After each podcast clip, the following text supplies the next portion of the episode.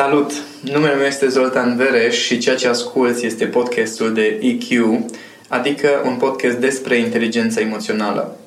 Oamenii spun că le place să stea de vorbă cu mine pentru că nu contează dacă suntem pe drum sau la birou, oricând stăm la povești, înțeleg niște lucruri care în rest le scapă sau reușesc să plece cu idei care îi ajută să schimbe viața, să-și rezolve probleme sau să-și crească performanța în diverse aspecte.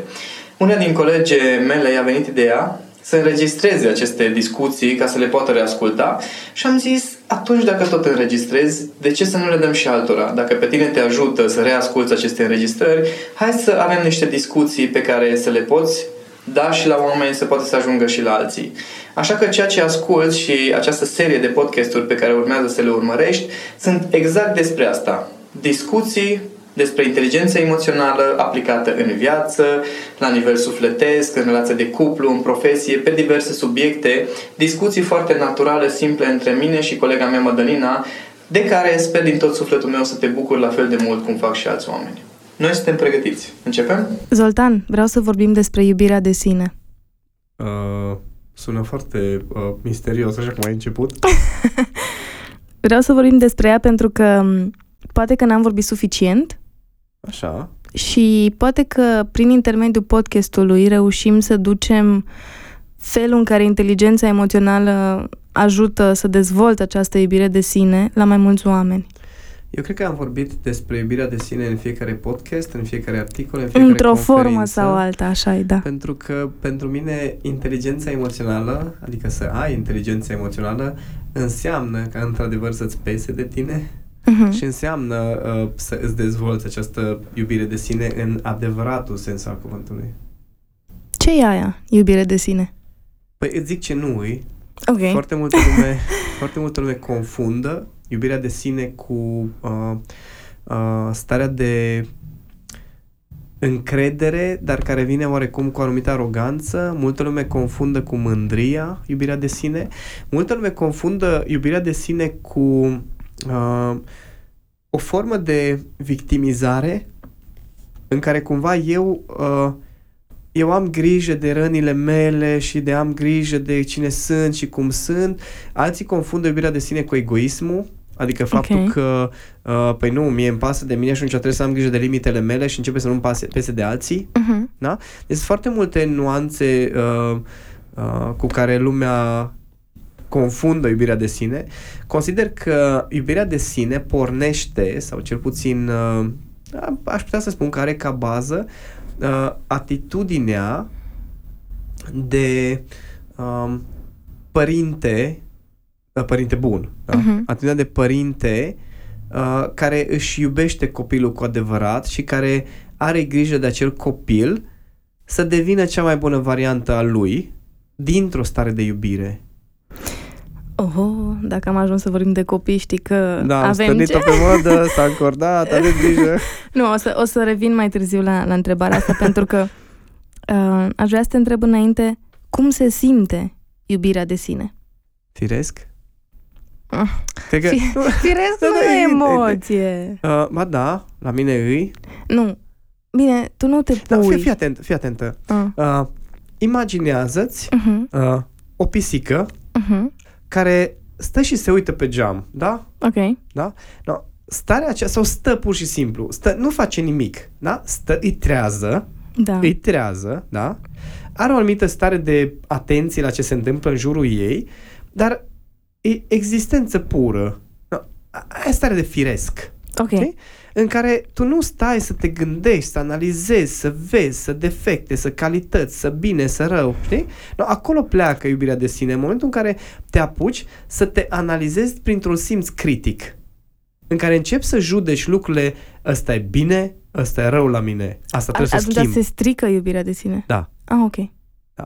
Adică înțeles. imaginează-ți un părinte care uh, se uită la un copil care se joacă, da? Da copilul ăla se joacă și în timp ce se joacă, nu știu, dă jos o vază. Uh-huh. Da? No, bun. Pot să fie foarte multe feluri de reacții. Da. În general, apare uh, uh, frustrarea, nu știu, nervii poate, uh, pedeapsa la unii. Da? La foarte puțină lume apare starea asta de uh, observator în continuare, în care să vezi, ok, ce face asta micu acum? Ok, să spart vaza, e clar. Mhm. Ești atent să vezi dacă s-a lovit sau nu, te interesează, dar nu sari din grijă sau din teamă. Ce ai pățit copile, ești bine? Acolo nu există iubire în chestia asta, aia nu e iubire. Aia este grijă și teamă. Să facem diferența. Ok. Da? Uh, Deci tu stai și observi în continuare și vezi ce se întâmplă cu el ca ești atent să vezi dacă are nevoie de tine în acel moment sau nu, dar îi lași libertatea să existe, pur și simplu, în același timp îi, îi, îi lași cumva libertatea să decidă cum o să gestioneze situația. Nu te duci tu să te bagi peste și să îi zici n-ai făcut bine sau las că o să fie bine. Mhm. Da? Nu, nu trebuie tu să-i uh, dai direcția, ci să lași să învețe cu adevărat, nu să-i dai o lecție. No, ceva de genul ăsta consider că e iubirea de sine. Atunci când tu trăiești, da? mergi prin viață și e o situație Mhm. în care se întâmplă ceva. Atenție, nu este despre greșești sau nu greșești. Se întâmplă ceva. Ok. Și treaba ta e să vezi ce face ființa aia care a făcut ce a făcut. Hmm. Nu să te apuci și să-ți folosești unealta cea mai prețioasă care se numește metacogniție și să începi să evaluezi, să analizezi, vezi, ai greșit. Ești un nenorocit. Cum ai putut să faci așa ceva? Nu. Să, să, să lași ființa aia să învețe din experiența aia. Adică, ok, am făcut chestia asta, interesant. Oare, știi, oare eu cum aș putea să trăiesc chestia asta? Cum am reacționat? Ce s-a întâmplat cu mine? Ok, dacă aș vrea să fie ceva diferit, ce aș putea să fac? Sau ce ar putea să fie diferit? Sau ce, ar, ce aș vrea să fie diferit? Știi? Adică rolul de observator cu rolul de... Uh, nu știu cum să zic.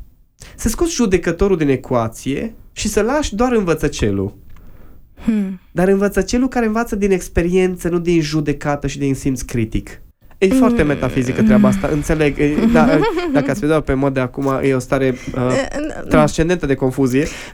O înțeleg pentru că am trăit-o în anumite momente Mhm. și dacă ar fi să mă întrebe cineva, știi că sunt stările alea sau contextele în care dacă te întreabă cineva și cum a fost și încerci să explici, na, nu. Nu, da, Nu. da, exact. A, asta e, am încercat, Așa am încercat simt să eu pun în pentru cuvinte mine, starea da. asta.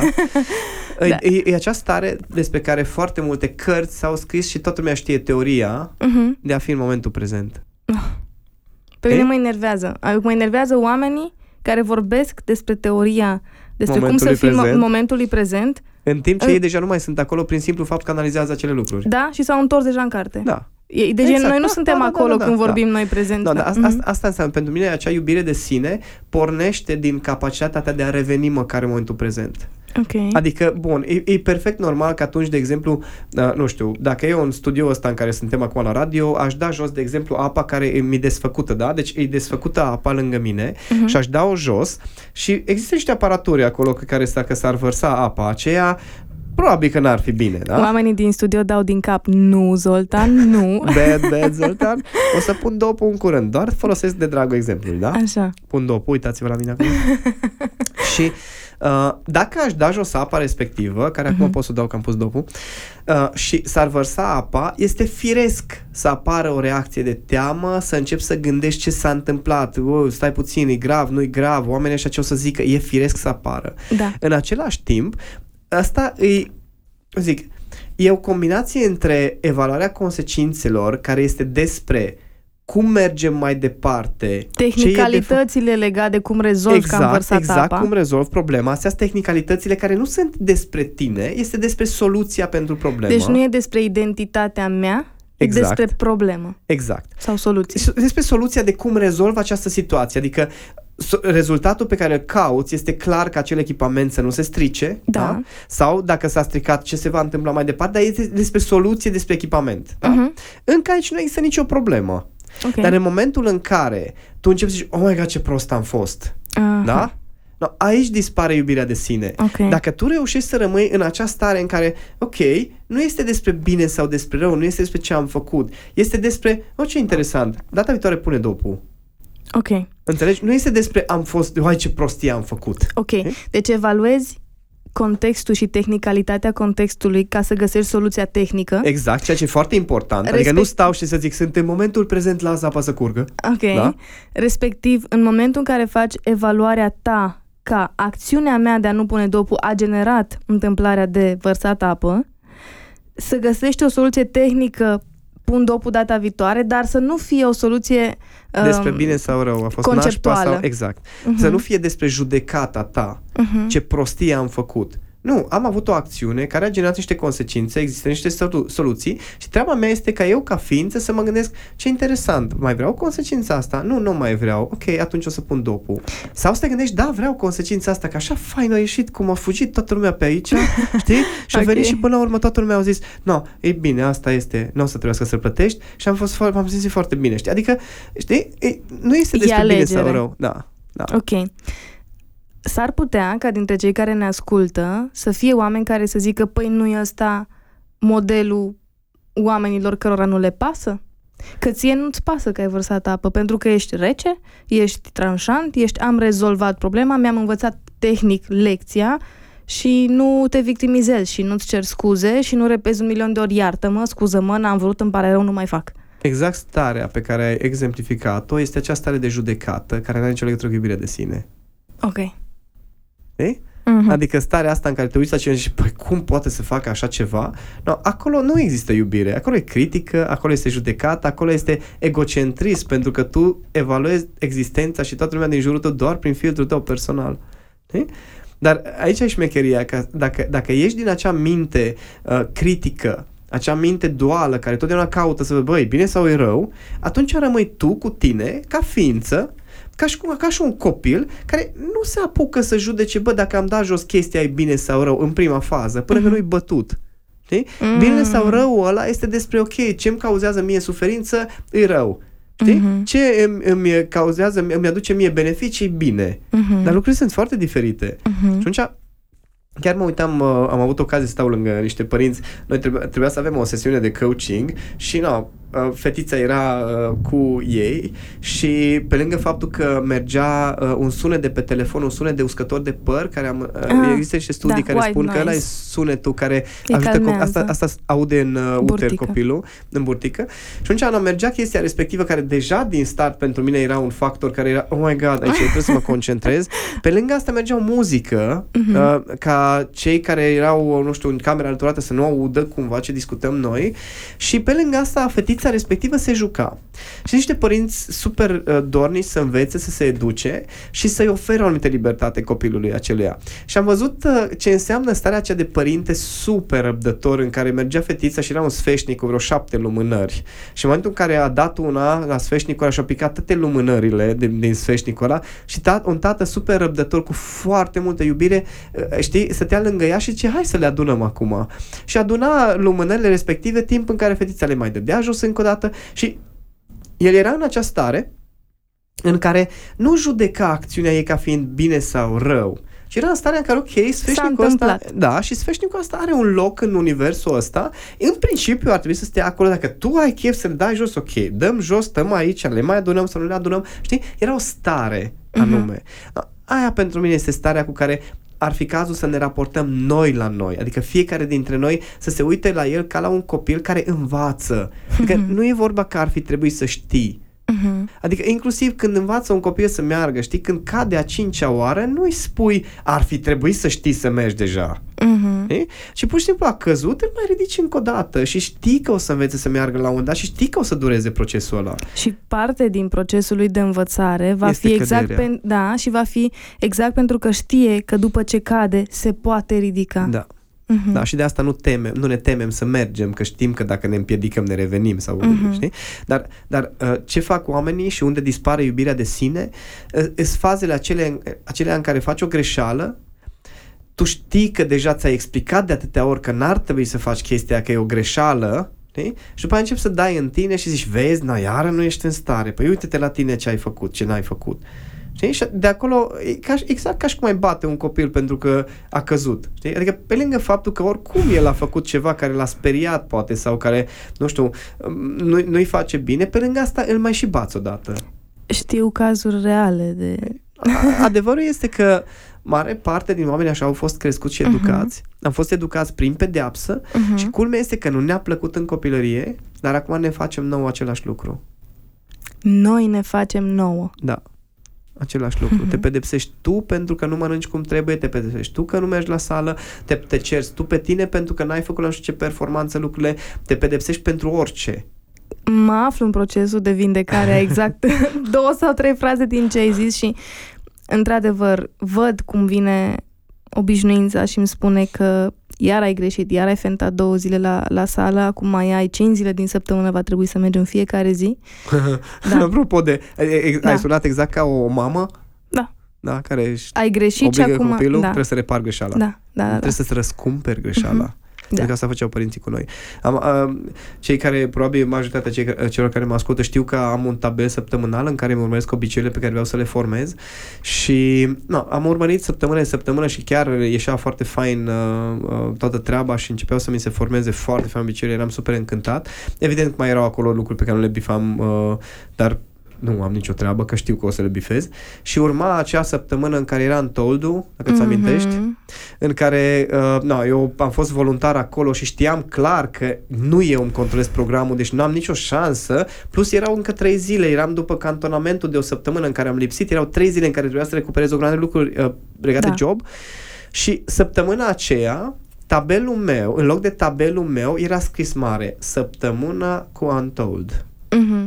Mhm. Nu mă interesează. Ok. Și efectiv, n-am scris acolo, dar era ceva de genul... Când all- îl vedeai, tu știai că asta da, e all starea. bets are off. Ăsta era textul. Mhm. Adică știam, bă, nu o să urmez niciun curs, nu o să citesc, nu training, nu exerciții ni- pentru ochi, nu e nu, nimic, nimic. Mhm. Pentru că știam că atât de tare se schimbă contextul, încât n-am cum să am așteptările astea de la mine. Adică n- n- nu știu la ce să mă... Ar fi absurd că atunci când un context se schimbă atât de tare, eu să mă aștept să mă comport la fel ca înainte. Ai putea m- afirma că iubirea de sine înseamnă să-ți dai voie să fii? Da, exact așa sună. Este o stare de acceptare, de toleranță, de respect față de cine ești, da? față de cine ești, atenție, nu Mhm. față de cine ai vrea să fii. Ok. Da? În același timp, e și o, conș- o conștiență a variantei tale ideale, adică iubirea de sine înseamnă și să știi de ce ești în stare, Mhm. dar să fie ca o variantă a ta ideală, nu ca să nu o presiune că nu ești acolo. Adică să știu că da, am fentat două zile la sală, dar am istoric trecut prin săptămâni în care am fost în fiecare zi și pot să fac asta și pot să mă țin, dar nu e săptămâna asta una Da. din ele. Respectiv chiar și uh, a faptului că, nu știu cum să zic, dacă n-ai merge la sală și ai Mhm. ajunge la 400 de kilograme, Da. tot ai fi bine, știi? Aia e. Acolo, acolo e, da, Ac- ok. acolo e, e, cum zic, iubi, genul ăsta de iubire de sine îți permite culmea să rămâi în varianta ta ideală, pentru că e- e- rămâi conectat la varianta ta ideală, nu la fricile tale legate de varianta ta Pentru că ideală. dispare presiunea. Exact, și dispare Presiune pe frica. Da, pe care a- acum ca adult o pun eu pe mine și mai de mult o puneau alte persoane. Am, am lucrat cu o, uh, o clientă recent. Uh, tipa respectivă, după ce s-a căsătorit, s-a îngrășat foarte mult Mhm. și am început să lucrăm împreună pentru că ea era, e, e foarte profund nefericită și a devenit super irascibilă, se ceartă cu copiii, ei, cu soțul ei, deci e, și și-a dat seama că e foarte nemulțumită de ea, de fapt. Și inclusiv de modul în care arată, pentru că s-a îngrășat foarte mult. Și zic, zi te rog frumos dacă, dacă a existat vreo, da, vreo perioadă în viața ta în care arătai așa cum ți-ar plăcea să arăți. Mhm. Și da, am avut la 20 și ceva de ani, uh, zic, ai poză cu uh, momentul respectiv? Zice, da, dacă aș arăta așa, ar fi super. Zic, ok, ia te rog frumos poza aceea și am dat niște exerciții de conștientizare uh, legat de stările pe care le avea și la următoarea ședință a venit și a zis, uh, mi-am dat seama că deși arătam exact așa cum mi-am dorit sau cum mi-aș dori acum, eram foarte nefericită. Și era exact aceeași stare de nefericire nemulțumire și de sine, nemulțumire da. de sine. Da. Și atunci e foarte interesant cum oamenii au senzația că dacă depun anumite eforturi, ajung la niște rezultate și după aceea o să mă iubesc de numai. Da. Știi? În timp în care tu nu te iubești deloc, adică tu nu-ți antrenezi iubirea de sine, tu nu-ți antrenezi acceptarea, tu nu-ți antrenezi respectul față de tine, nici măcar conexiunea cu varianta ta ideală, pentru că tu totdeauna antrenezi teama că nu o să ajungi acolo Mhm. teama că ești, nu ești așa cum îți dorești, teama că nu ești suficient de bun și asta antrenezi cu fiecare acțiune. Adică inclusiv știu oameni care atunci când merg la sală, de fapt ei timp de o oră sunt într-o continuă stare de teamă. Că se uită acolo în oglindă din când în când și zic, oh my god, oh my god, trebuie să vin la sală că eu arăt foarte nașpa. Mm. No, dacă tu cu asta mergi la sală în fiecare săptămână de câteva ori, tu ce antrenezi? Că nu antrenezi satisfacție, nu antrenezi bucurie, nu antrenezi iubirea de sine. Și sunt oameni, în schimb, care au o stare, cum zic, nu arată perfect, dar toată lumea în jurul zice, bă, ce bine arăți. Știi? Adică ei nu, nu sunt uh, modele, să zic așa, nici bărbați, nici femei, dar au o anumită stare de mulțumire de sine, de respect de sine, de iubire de sine, încât lumea când se uită la ei zice, bă, ce bine arăți. Uh-huh. Da? Chiar dacă au un pic de burtică sau chiar dacă au un pic de grăsime sau ce o fi, dar pentru că ei au o stare foarte faină de mulțumire de sine, ce bă, nu sunt perfect, dar sunt bine, frate. Uh-huh. Știi? Și, atunci, și sunt alții care, cum zic, arată ca și, uh, ca și un top model, o, câte o femeie, și când te uiți la ea zici, bă, ceva nu e în regulă ceva nu e în regulă. Da. Ceva e ciudat acolo, știi? Pentru da. că starea ei față de propriul ei corp e de nemulțumire. Și faptul că arată așa cum arată e din frică. Da, exact, din să nu exact, se vadă exact. altceva. Sau să nu ajungă să, uh-huh. da? Mhm. Deci să nu se vadă fapt, să nu ajungă să fie nemulțumită de ea, adică ea constant trăiește cu sentimentul de eu n-aș vrea să ajung să fiu nemulțumită de mine, n-aș vrea să, fiu, să ajung să fiu nemulțumită de mine. Dar asta e starea, adică atenția uh-huh. este la nemulțumirea de sine, uh-huh. nu la starea de acceptare. Și atunci aici se joacă tot meciul ăsta în efortul nostru de a deveni o variantă mai bună. Ok, dar tu poți să te conectezi cu adevărat la varianta cea mai bună. Știi? Poți să te conectezi la cine ești și să poți să ai o stare de acceptare. La un moment dat, acum câțiva ani, am, uh, m-am pus în fața oglinzii, trebuie să recunosc că uh, nu eram atât de în formă fizic cum sunt acum, nu neapărat că eram gras, nu neapărat că acum sunt, arăt perfect, dar ca formă fizică, mă simt mult mai în formă pentru că am făcut destul de mult sport în ultima perioadă, nu eram în forma fizică în care sunt acum, nu făceam banii pe care fac acum, uh, nu eram la nivel profesional, la nivel la care sunt acum, nici relația cu Cami nu era încă la nivelul la care e acum, dar mă uitam în oglindă la un moment dat și am zis, auzi mă, dacă așa rămâi tot restul vieții tale și rămâi așa cum ești, cu aspirația pe care o ai, cu ritmul de creștere pe care l ai, cu... cu deci, e perfect. Deci eu nu mai îți bag de vină, rămâi așa dacă vrei. No. Ăla e momentul în care, într-adevăr, ai starea de acceptare a cine ești. Mm-hmm. Și de acolo, da, lucrurile au devenit din ce în ce mai bune pentru că creșterea a fost dintr-o stare de relaxare în care mă uitam la mine și culmea este, acum o să dau un exemplu foarte interesant pentru unii ca, ca să înțelegeți cum poți să treci de la o stare de acceptare, uh, dintr-o stare de acceptare, cum poți să faci o schimbare printr-o schimbare de atitudine. Uh, foarte multă vreme când mă rădeam aici în zona gâtului, sub bărbie, mi se irita. Uh-huh. Da, dar mi se irita foarte tare. Știu că era și regulă, nu te, iri, nu te nu te înainte cu... de filmări, uh-huh. da, pentru că așa. Și la un moment dat, stăteam în oglindă și mă uitam la mine și mă uitam, bă, dar ce faină ți pielea și am găsit un, un loc, o bucățică, bă, unde aveam, aveam senzația că e perfectă pielea și mă gândeam, bă, dar ce faină e chestia asta, ce interesant. Și era în zona asta gâtului uh-huh. o mhm. bucățică de piele, da, da, da. La, m-am conectat cu bucățica aia de, de perfecțiune din mine și după aceea, la un moment dat m-am ras, am uitat să mă dau, că înainte mă dădeam cu tot felul ca să nu mi se irite. Am uitat să mă dau cu orice și mă uitam după o zi și mă gândeam, oh my god, toată pielea mea devenise exact așa. Da, exact așa și mă uitam, serios! Deci după ani de zile în care după fiecare ras era regulă că mă iritam și mă dădeam cu tot felul de chestii ca să nu mă irit, am ajuns într-un moment în care am putut să mă conectez cu acea variantă din mine, în ghilimele, că, uh-huh. cu, unde îmi doream să fiu și uite că e posibil și s-a creat acel ceva. Uh-huh. Și asta e pentru mine uh, modul de a evolua prin iubirea de sine. Uh-huh. E ok, ești bine așa cum ești, găsește acele puncte forte pe care le respecti, pe care le apreciezi la tine și construiește pe ele dintr-o stare de drag. Uh-huh. De ce nu ne iubim pe noi? Că nu ne-a iubit nimeni. Uh-huh.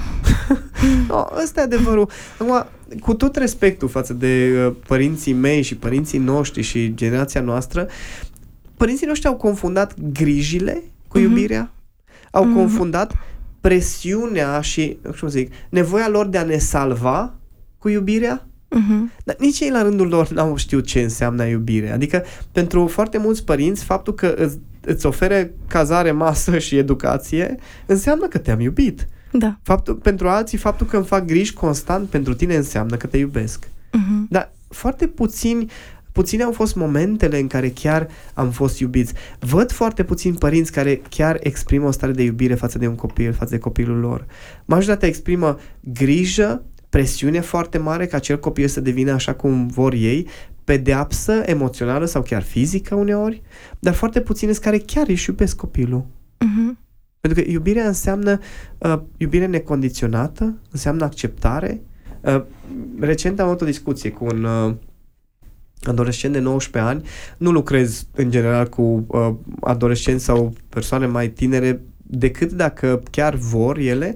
Dar aici am avut rugăminte din partea cuiva și am vorbit cu mama, mama respectivă, mama adolescentului respectiv, era disperată pentru că uh, el nu intrase la facultate, avusese prima lui decepție în uh, iubire uh, și-a pus piercing în buze, inacceptabil așa ceva, că se îmbracă nu știu cum, că nu știu, și era, era doar critică la adresa lui și zicea, zicea că e un băiat bun pentru că văd potențialul în el și noi amândoi suntem deschiși, dar el tic, tic, tic, tic, tic, tic, tic, tic, tic, tic, tic, tic, critică, da? Și am zis, uh, am zis la un moment dat, uh, iertați-mă, dar nu, nu mă mir că a ajuns așa fără putere el și, și cumva cu o căutare din asta disperată în tot felul de direcții, atâta vreme cât aveți tendința asta de dramatizare și a zis, uh, eu nu consider, mm. Mm. știu, exact asta consider că e problema. Până m-am întâlnit cu el, cred că a fost prima dată în viața lui când s-a simțit înțeles de un adult. Uh, i-am explicat o grămadă de chestii de adolescență și de relații și așa. Uh, n-am acceptat să lucrez cu el. Mhm. Adică doar am vrut să am o discuție cu el pentru că simțeam nevoia oarecum să-l salvez un pic. să simtă ce înseamnă starea aceasta de acceptare, e ok să fii cum ești și să înțeleagă el de unde vine.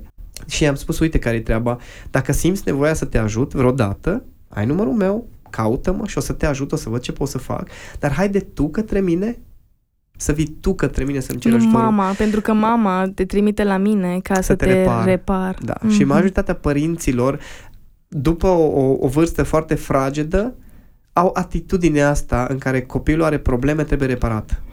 Iar asta nu are nicio legătură cu iubirea. Nicio legătură.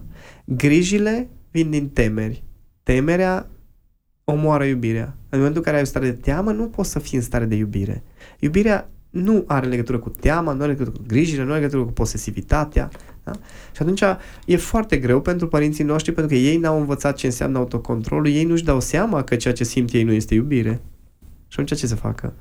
Și atunci treaba noastră e să învățăm să ne iubim noi pe noi.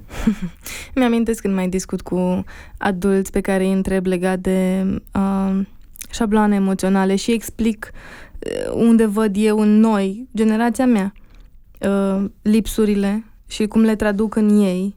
Și răspunsul este, mama mea nu m-a ținut niciodată în brațe. Mama mea, eu nu mi-amintesc ca tatăl meu să mă fi pupat vreodată. Mhm. Noi v-am pupat, v-am ținut în brațe, v-am iubit. Care e problema? Ce vrei mai mult? Da, adică da, da, da. dansuri ai făcut că ai vrut să le faci, la școală ai Te-am fost lăsat întotde- să faci ce vrei, Da.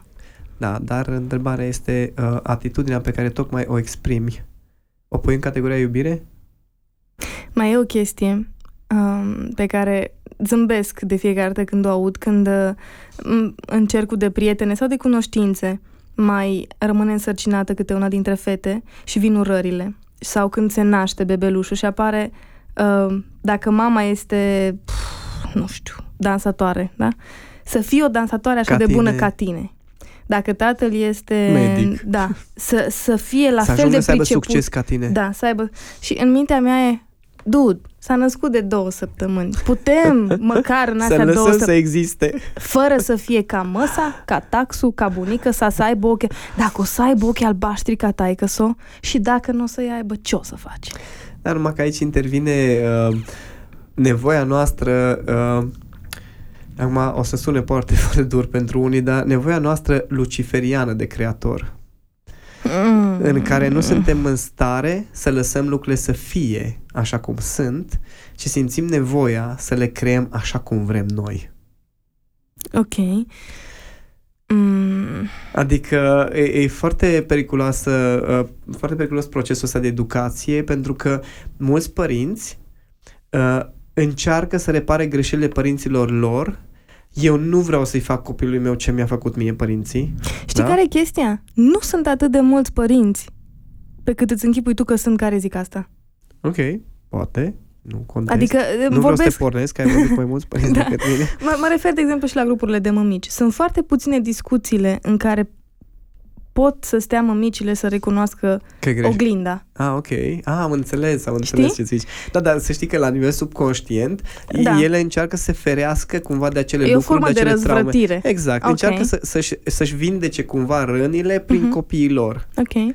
Nu reușesc, o să transmită mai departe acele răni pentru că ei, ei nu și l-au vindecat. Aha. Dar asta e cumva la foarte multă lume intenția subconștientă să-și protejeze copilul de la acele suferințe pe care ei le-au trăit sau pe care ei văd că copilul ar putea să le trăiască. Iar asta nu are nicio legătură cu iubirea. Are, asta legătură, are legătură cu teama da? și are legătură cu nevoia de control. Mhm. Ei, nevoia de control și cu teama nu au legătură cu iubirea, din contră, iubirea o să dispară în momentul în care vine nevoia de control și teama.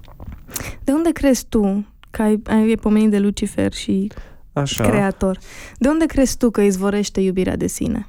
Ma, s-ar putea să intrăm într-o... E ok. Am și scris în paranteză, zona- e ok să intrăm? Am scris, Bun. îți arăt. uh, într-o zonă un pic mai uh, subtilă, poate. Uh, cum să cadrez eu treaba asta ca să nu sun foarte nebun? Sau foarte dus, așa. Nu putem să cădem de acord că ești un pic Bine, dus ah, ok, și... bun, atunci am lămurit, atunci pot să zic uh, cum vreau. Uh, consider că există niște legi în, Mhm. aceste, uni- în acest univers. Da? Ok. Acum că îi spunem legile lui Dumnezeu sau legile universului sau cum vrem să-i spunem, dar există niște legi. Există. Da? E trasat un cadru Mhm. în această manifestare. Mhm. Ei, cadrul respectiv face lucrurile să se întâmple într-o ordine desăvârșită. Nu e negociabile pentru nimeni, adică ca- exact ca și cu șabloanele emoționale. Exact cu acea vorbă biblică, cel care are o să-i se mai dea, cel care nu are o să-i se ia așa cel puțin. Adică dacă antrenezi anumite lucruri, o să devii din ce în ce mai bun. Da? Nu contează că e în bine sau în rău. Mhm. Da? Dacă îți antrenezi frustrare, o să devii din ce în ce mai frustrat. Da? Dacă, Ok. ți antre- dacă nu ți antrenezi frustrare, o să-ți dispară treptat. Da? Ok. Deci e, mecanismele, legile astea, s- pentru cei care văd, care au ochi să vadă, sunt suficient de clare. Da? Bun. Există aceste legi, după care vine mintea umană care a mușcat din mărul cunoașterii Mhm. și vine, stai puțin că nu este chiar așa. Nu contează dacă ce fel de organe am eu, că pot să decid eu dacă sunt bărbat sau femeie dragă. Mm. Înțelegi? No, aici vine dia- diabolicul din noi. Aici vine mintea care vede că există niște reguli. Da. Da? Există niște legi care, dacă ești atent la ele, le observi, le simți. Dar dacă trăiești în mintea asta care e super perversă, cu care poți să pervertești absolut orice, Mhm. atunci după aceea poți să găsești speculații și explicații pentru orice. Că stai puțin, că răul ăla, vorbim de exemplu de un film care se numește Maleficent, nu știu cât s-au văzut. Mhm. Răul ăla de fapt, când era mic, era bun, avea coarne și atunci și era negru, dar era bun, dar l-a supărat unul. Mhm. L-a supărat unul și de-aia a devenit la rău, că altfel nu era rău săracul, dar și după ce a devenit rău, numai un pic dacă s-a ocupat de el cineva după ce a omorât o grămadă de oameni, a devenit bun. Mm. Știi? Și acum e bun, dar în episodul 2 iară se face rău. Înțelegi? Asta e mintea umană perversă.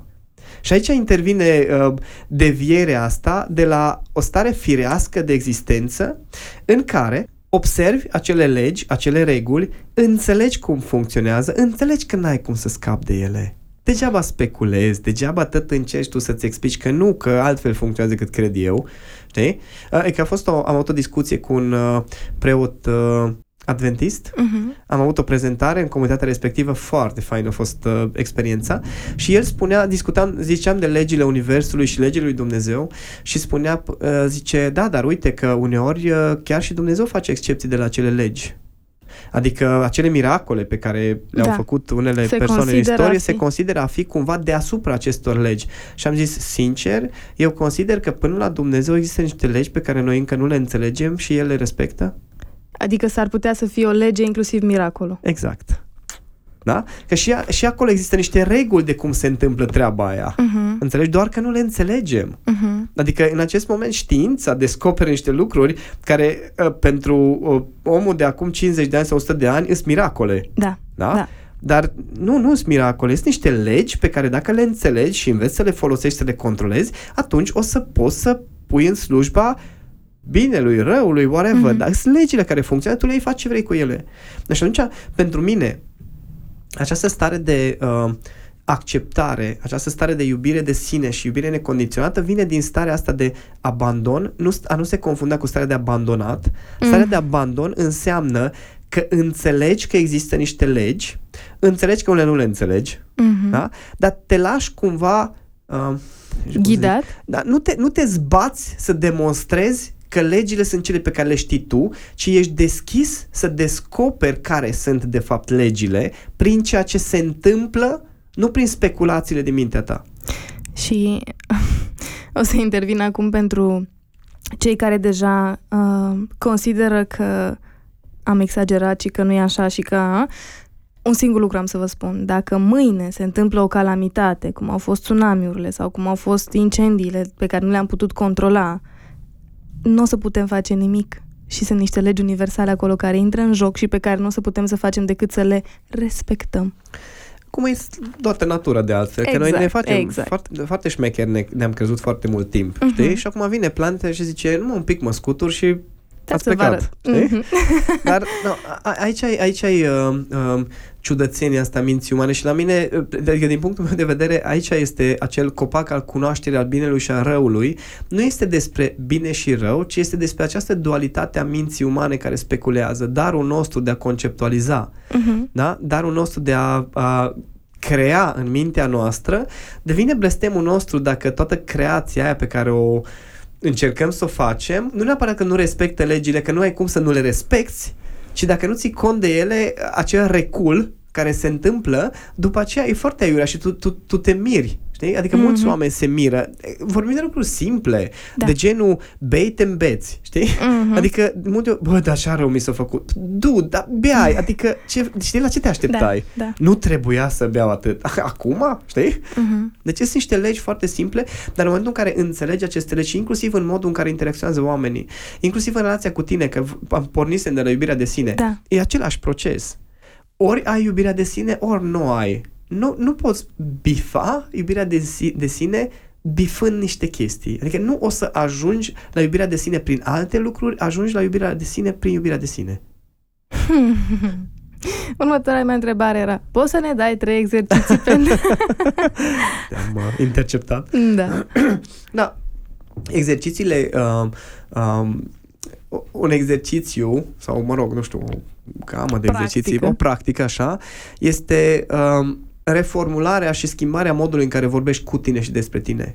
Adică atunci când observi că zici, bă, ce prost am fost, știi? Să măcar să zici, bă, ce prostie am făcut. Mhm. Sau când ai o stare nașpa, în loc să zici, bă, ce m-am enervat, să zici, bă, ce intens trăiesc. Mhm. Mm-hmm. Să, să schimbi un picuț atitudinea ta față de tine, că culmea este că oamenii vorbesc în capul lor cu ei exact cum vorbeau părinții lor cu ei. Mhm. Și nu le plăcea. Și nu le plăcea. Și acum vorbesc ei cu ei, critic, uh, cu atitudine de, de asta, adică dacă altcineva vorbește cu tine despre, dacă altcineva vorbește despre tine, cum vorbești tu despre tine în capul tău, nu-ți convine. Mhm. Știi? Mhm. No, ai grijă de cum vorbești în capul tău. Ai, asta e primul lucru de unde poți să pleci. Apoi, uh, modul în care îți... Uh, modul în care te co- comporți când vine vorba de distanța asta între cine ești și cine vrei să fii. Atitudinea pe care o ai când îți dai seama că există distanța și că va trebui să o parcurgi. Da. Adică, ok, uite-te la varianta aia ta ideală, dar să fie ideală, nu să fie una îmbunătățită. Mhm. Adică, uite-te la tine ca într-adevăr, ca și cum, ok, există în mine o variantă ideală. Da. Nu te uiți la tine ca și cum, bă, dacă aș fi mai uh, slab, știi? Nu, nu, nu, stai, uite-te la, cum zic, să vezi cu adevărat varianta ideală, că oamenii nu văd. Mhm. Văd doar niște îmbunătățiri pe care ar putea să le facă. Ok. Tu să poți să-ți imaginezi măcar că la un moment dat o să fii mulțumit de tine. Să vezi întregul.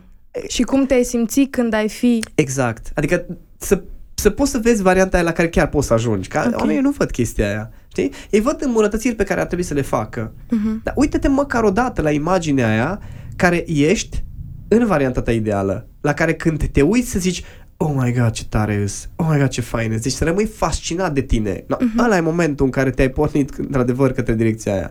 Dar dacă tu rămâi doar critic cu tine, băi, nu, aia trebuie să mai schimbi, aia trebuie să rezolv, aia trebuie să rezolv, nu o să ajungi niciodată acolo. Hm. Foarte interesant. Asta a fost un episod așa mai deep. Mhm.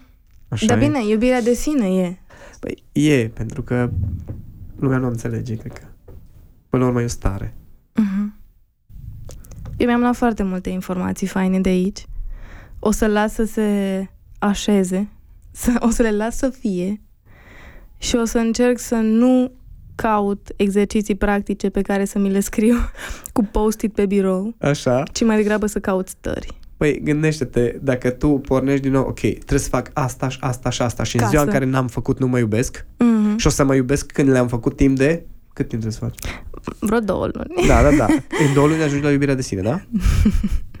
Aici e problema. Nu, Mhm. mm. te trebuie să-ți întregi iubirea, să te uiți din când în când în oglindă, așa, în ochii tăi și zici, tu cine ești, că te cunosc de undeva. Hmm. Tot restul vieții mele o să fie aici. Ce zici? Ar fi fain să ne înțelegem. Nu mai vreau să zic nimic. Nu mai Încheiem zi așa. nimica. Bine, pa.